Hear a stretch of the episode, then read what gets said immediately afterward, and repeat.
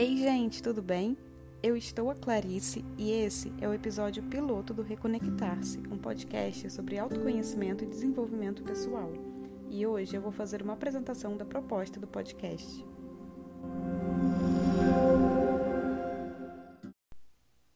Vai chegando o fim de ano e a sensação de nova página em branco vai inundando a gente, né?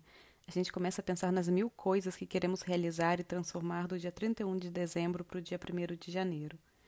Mas não é da noite para o dia, apenas por uma virada simbólica de ano, que a vida realmente muda em direção ao que a gente quer. E no fundo todo mundo sabe disso. Então, enquanto a gente não assume a responsabilidade pela nossa vida, pelo que a gente quer criar e pelas nossas ações, os desejos de fim de ano não passam de meras promessas que fazemos ano após ano e que raramente são cumpridas ou levadas adiante por mais de um mês. A hora agora é de escolher ter autorresponsabilidade, de se perguntar Tá, mas e quantas dessas promessas realmente refletem desejos meus? Quais não são meus, são do outro, são da sociedade? E o que eu posso começar a fazer hoje? Não amanhã, não no dia 1 de janeiro, mas hoje, para gerar um movimento em direção aos meus sonhos. É um passo por vez, sabe? Uma coisinha que seja. Dormir mais cedo, fazer os exames de rotina que você vai adiando, usar menos celular, procurar uma nutricionista, se alimentar de forma mais saudável, fazer atividade física. Tudo vai depender de quais são seus objetivos. Mas pode começar devagar, sabe? Com uma micrometa, algo que seja sustentável para que você vire essa chavinha da mudança. Porque a chance de você querer jogar tudo para o ar se começar já com muitas metas enormes é muito mais alta. Então, vai no seu tempo, caminha devagar, mas vai, gera um movimento.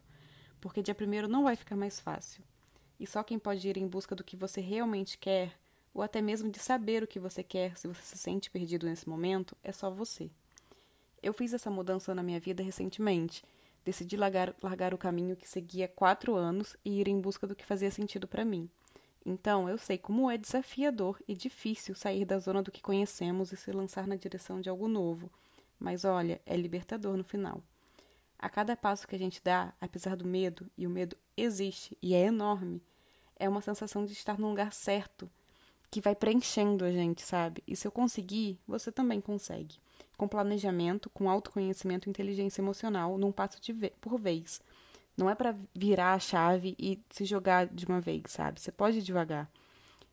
Então, a ideia aqui desse podcast é trazer reflexões em cima de assuntos relacionados ao autoconhecimento, buscando um mergulho interno nas questões que nos impedem de criar a vida que realmente sonhamos temas que façam refletir internamente e que gerem autoanálise para que cada vez mais a gente esteja disposto a viver nossas verdades, a ser quem somos.